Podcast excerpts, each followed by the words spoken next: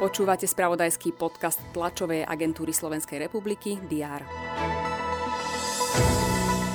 Na očkovanie treťou dávkou vakcíny proti ochoreniu COVID-19 sa môžu prihlásiť ľudia nad 55 rokov. Bývalý policajný prezident Tibor G. a ďalší bývalí policajní funkcionári obvinení v kauze očistec ostávajú vo väzbe do 5. novembra. Špecializovaný trestný súd zamietol návrh na predĺženie ich väzby.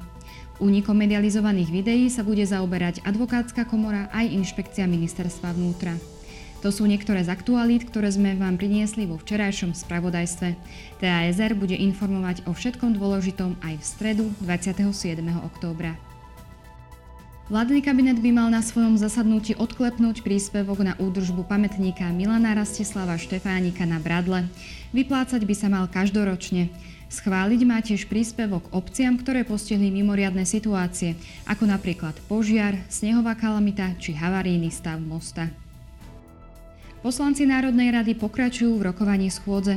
Na programe majú napríklad návrh úpravy daňového poriadku. Zefektívniť má boj proti daňovým podvodom a motivovať k dobrovoľnému plneniu daňových povinností. Poslanci majú tiež pokračovať v diskusii k odvolávaniu ministra hospodárstva Richarda Sulíka. Prezidentka Zuzana Čaputová navštíví Senior Centrum v Nitre. Stretne sa tiež s predstaviteľmi Nitrianskej samozprávy. Konfederácia odborových zväzov bude v Bratislave protestovať pred budovou parlamentu aj úradu vlády. Odborári žiadajú zvyšovanie miest a životnej úrovne. Žiadajú tiež podporu kolektívneho vyjednávania vo verejnej a štátnej službe. Pozrieme sa aj do zahraničia.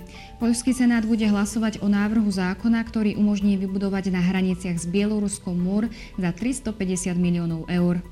Krajiny susediace s Afganistanom, Rusko aj Taliban budú v Teheráne diskutovať o budúcnosti Afganistanu a vytvorení novej vlády.